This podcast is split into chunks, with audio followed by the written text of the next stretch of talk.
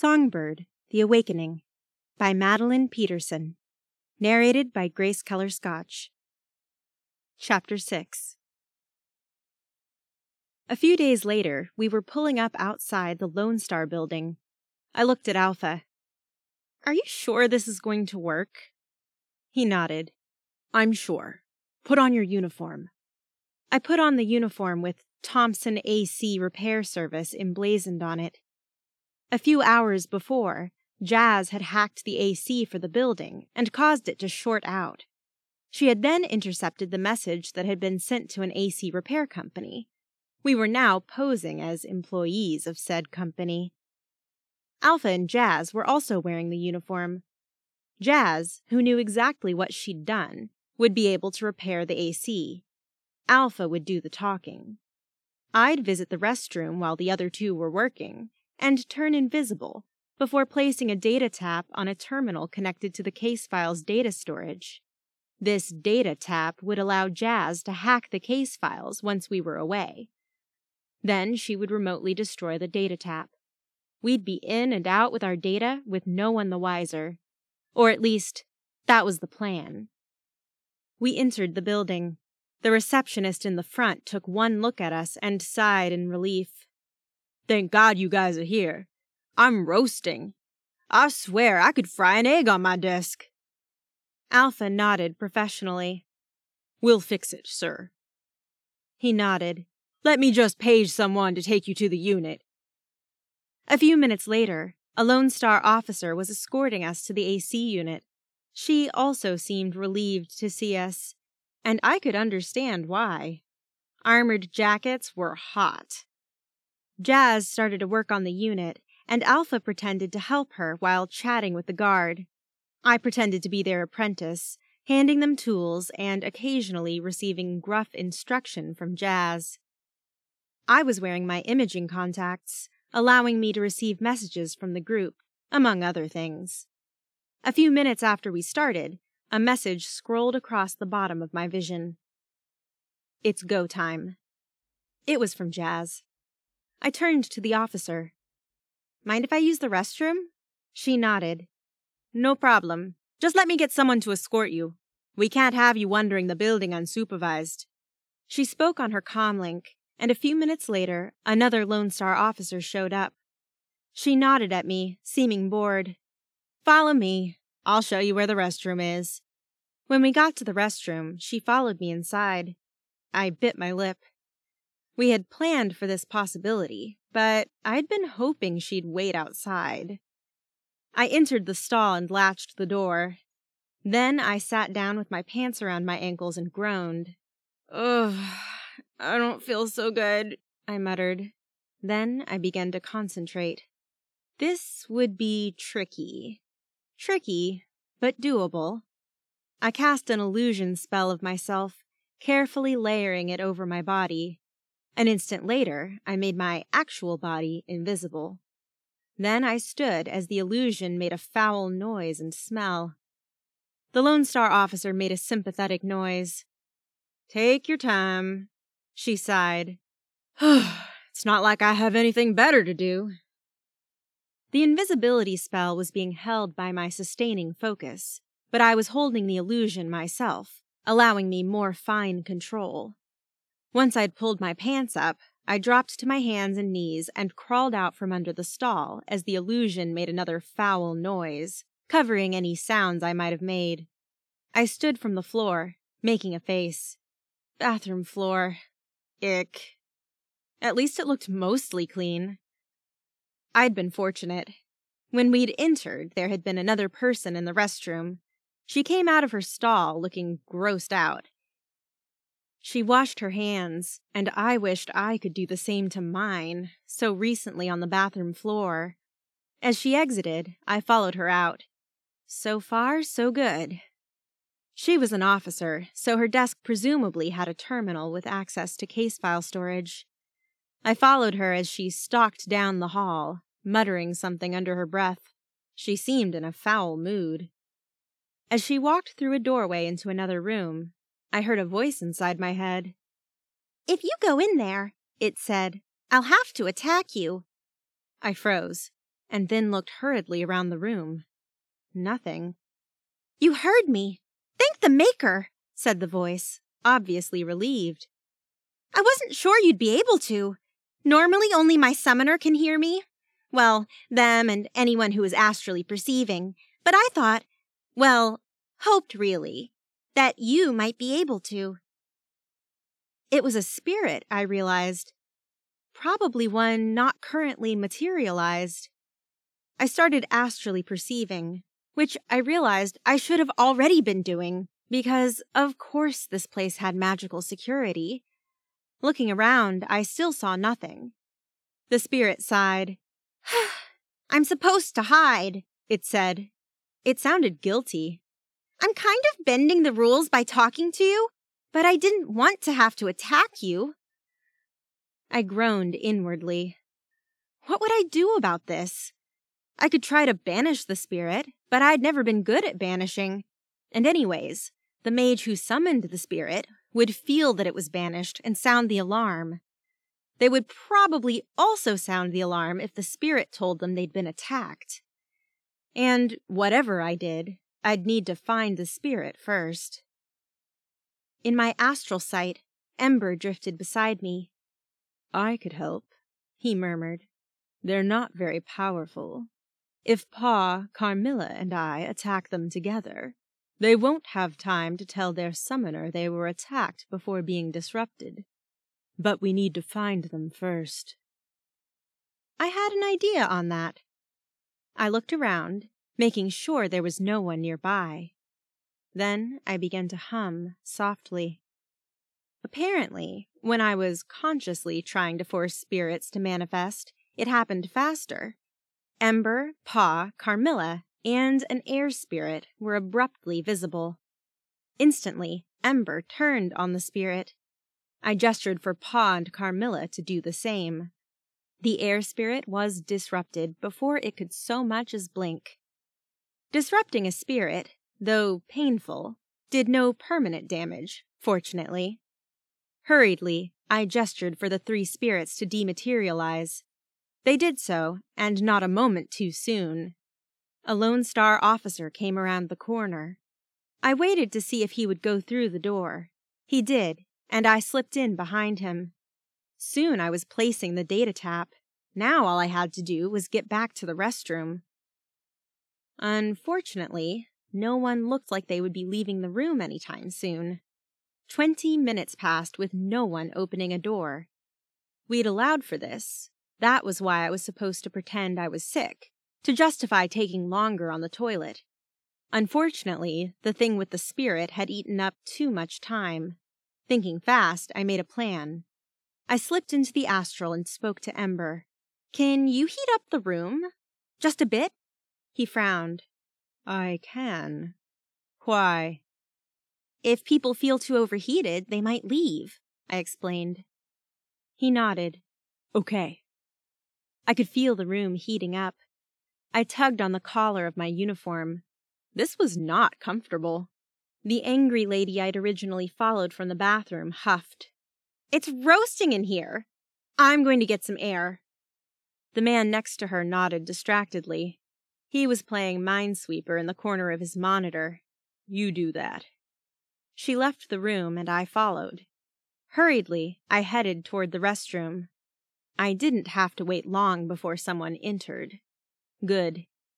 I crawled into the stall as the illusion groaned loudly and lined myself back up with my illusion.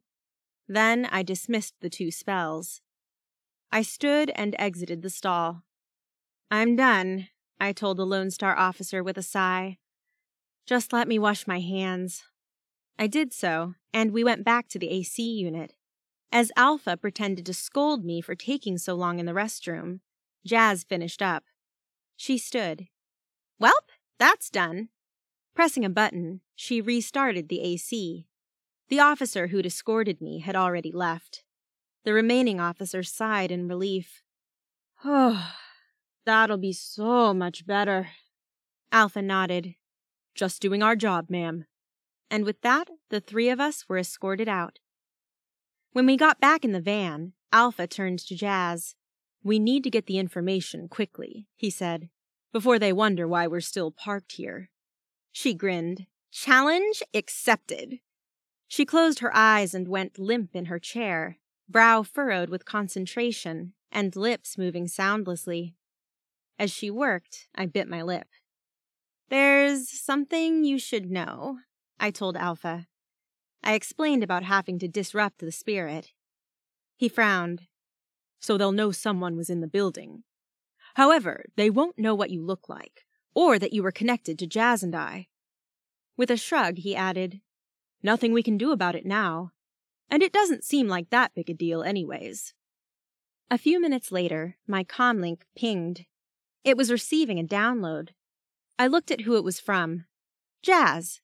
I pressed the Accept Data Transfer button on the screen, and the download began. My eyebrows went up when I saw the size. That's a lot of information.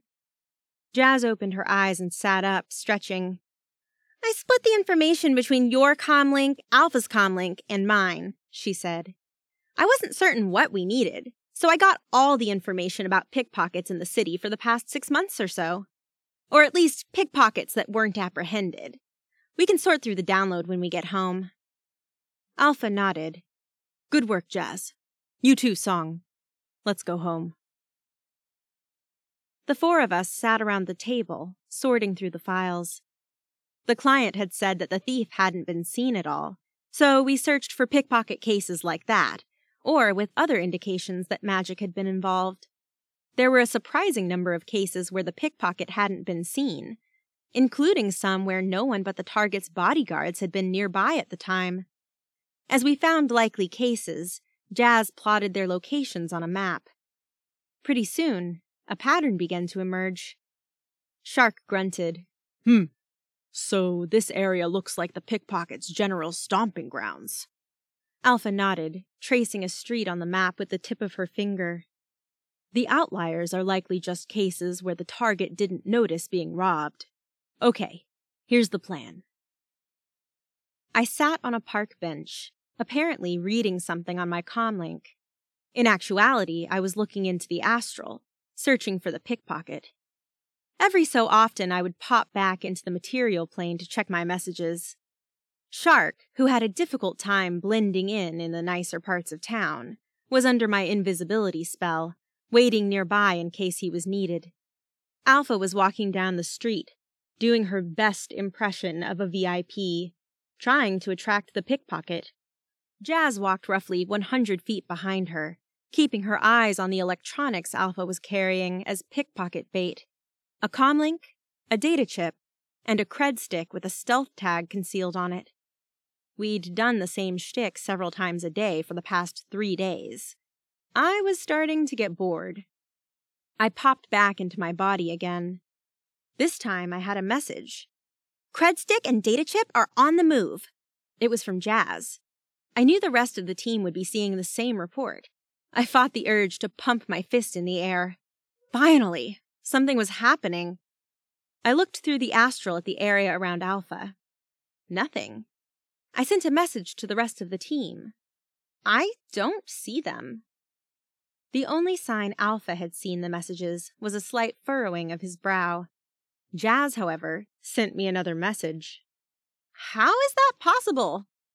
I frowned and sent back, I have no idea. Are you sure the data chip and cred stick are moving? Her answer was to highlight the area they were in on my imaging contacts. The space was a blank area of air. My brow furrowed.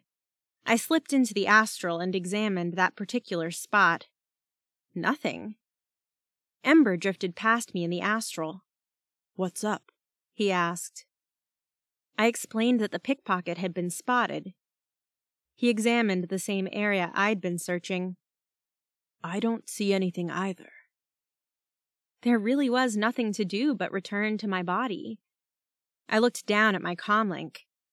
Jazz had sent another message. The data chip has vanished from my vision, and I just found the stealth tag on the ground. The pickpocket is gone. Alpha pulled out his comlink. Return to the apartment and regroup, he sent. We need to talk about this. When I entered the apartment with Shark, Jazz was already there. She stood when she saw me. You missed them, she accused. I sighed. I did not. There was nothing there on the astral, I swear. Jazz's eyes narrowed. That's not possible. They weren't visible. Therefore, they must have been using a spell. They should have been easy to spot, you incompetent. Carmilla materialized between Jazz and me. Technically, Carmilla couldn't do anything to Jazz without my orders, but that did not stop Jazz from backpedaling with a gasp. Shark stepped in front of Jazz. Don't you dare, he rumbled to Carmilla. Don't you dare threaten her. Ember materialized. You don't need to worry about the shadow spirit, he said. She can't do anything unless Songbird allows it. His eyes narrowed. It's me you should be worried about. Shark stepped up until he was nose to nose with Ember and drew his katana. You want to fight me? he growled. I'll kick your ass. Ember smiled as he reverted from his human seeming form to his fire one. Do you really want to bet your life on that? I held up my hands. Guys, there's no need to fight. Just calm. She said you were incompetent, snarled Ember. I will burn her. Shark growled. At that moment, Alpha walked in. His eyes widened at the confrontation. Everyone, she said soothingly, just calm down. Now, what is the problem? Jazz peered around Shark. Ember and Carmilla threatened me. Alpha raised an eyebrow. Jazz blushed.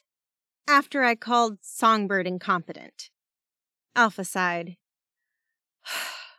Jazz, Carmilla can't do anything without Song's orders, and Song would never order her to hurt you.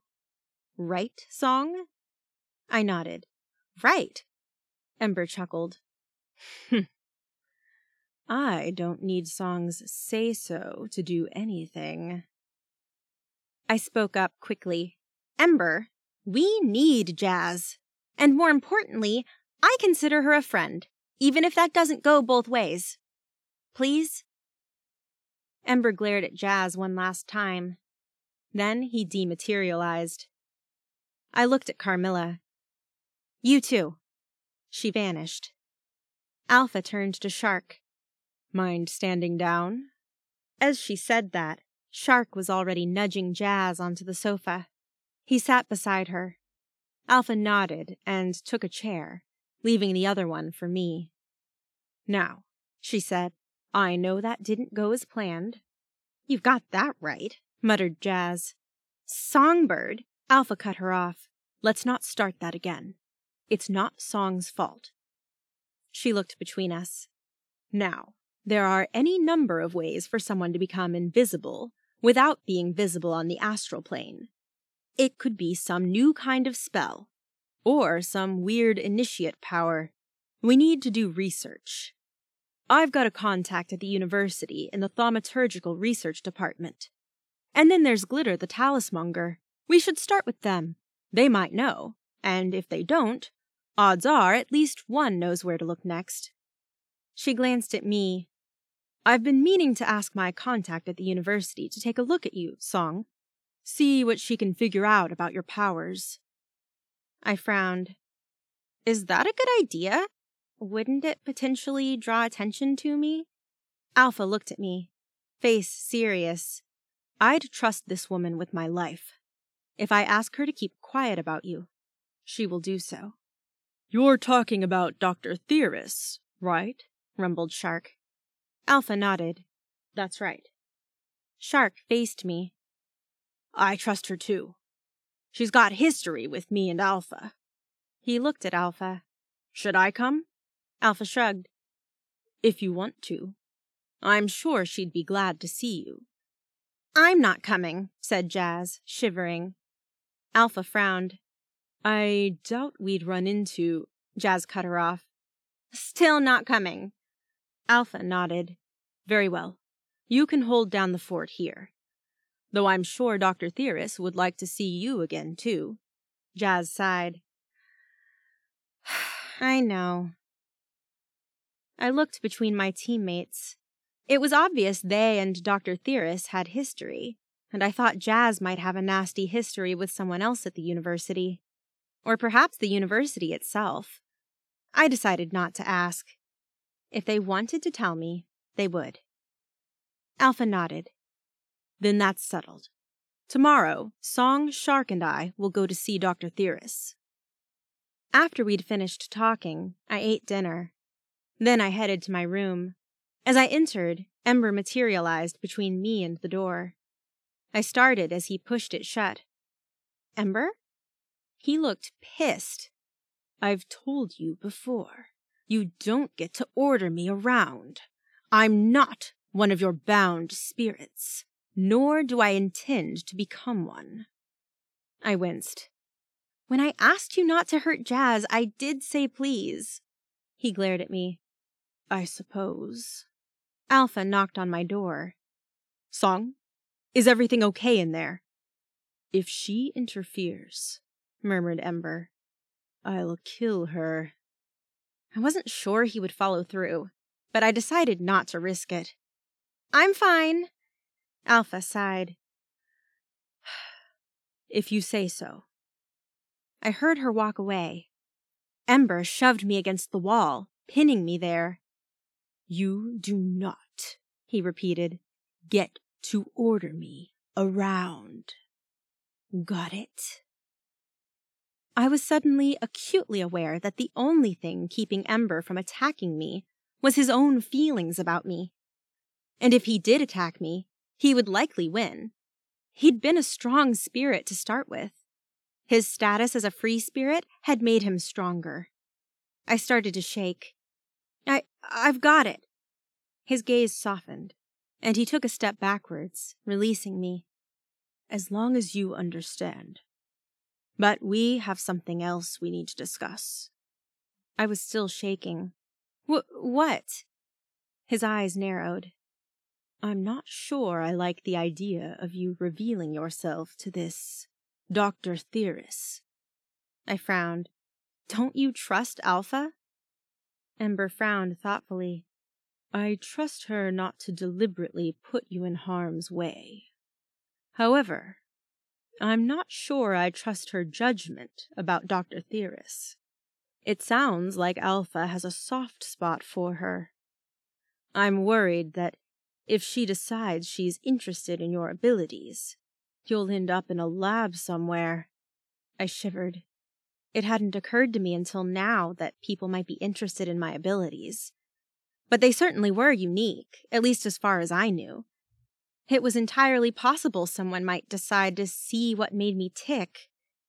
Perhaps, I suggested, we could ask Alpha why she trusts Dr. Theris.